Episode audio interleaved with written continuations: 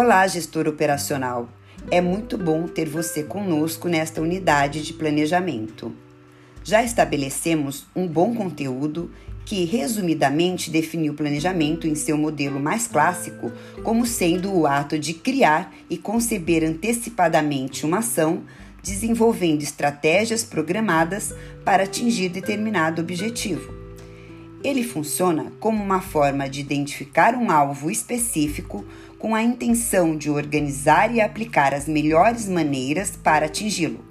Você, gestor operacional, que se envolve no dia a dia na camada de gestão de cada planejamento, deve estar atento principalmente ao acompanhamento do que foi planejado. Seu papel está voltado a fazer cumprir as datas estabelecidas para cada etapa, estar sempre atento aos prazos previstos e buscar a maximização da utilização dos recursos disponibilizados. Assim, tendo conhecimento de algumas das técnicas utilizadas no processo de planejar, como por exemplo a 5W2H ou a SMART, você identificará em diversas etapas do planejamento os chamados marcos de aferição.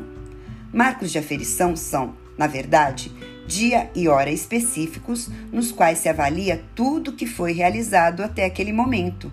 Nesses marcos, você deverá verificar se tudo que foi planejado até aquele ponto foi adequadamente realizado, se os esforços para atingir cada objetivo ou meta foram suficientes, se a etapa foi devidamente concluída, se o objetivo foi alcançado e se os custos envolvidos se mantiveram dentro das previsões.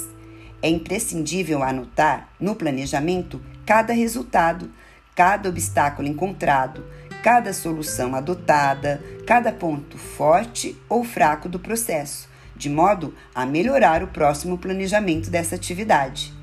Assim, concluímos que todo planejamento deve ter as anotações relativas ao planejado e as anotações relativas ao realizado. E você, meu caro gestor operacional, deve estar atento aos eventuais gaps ou lacunas resultantes entre o planejado e o realizado. Você deve atuar para prevenir, evitar ou mitigar os problemas. Esse é seu papel vencedor. Até a próxima!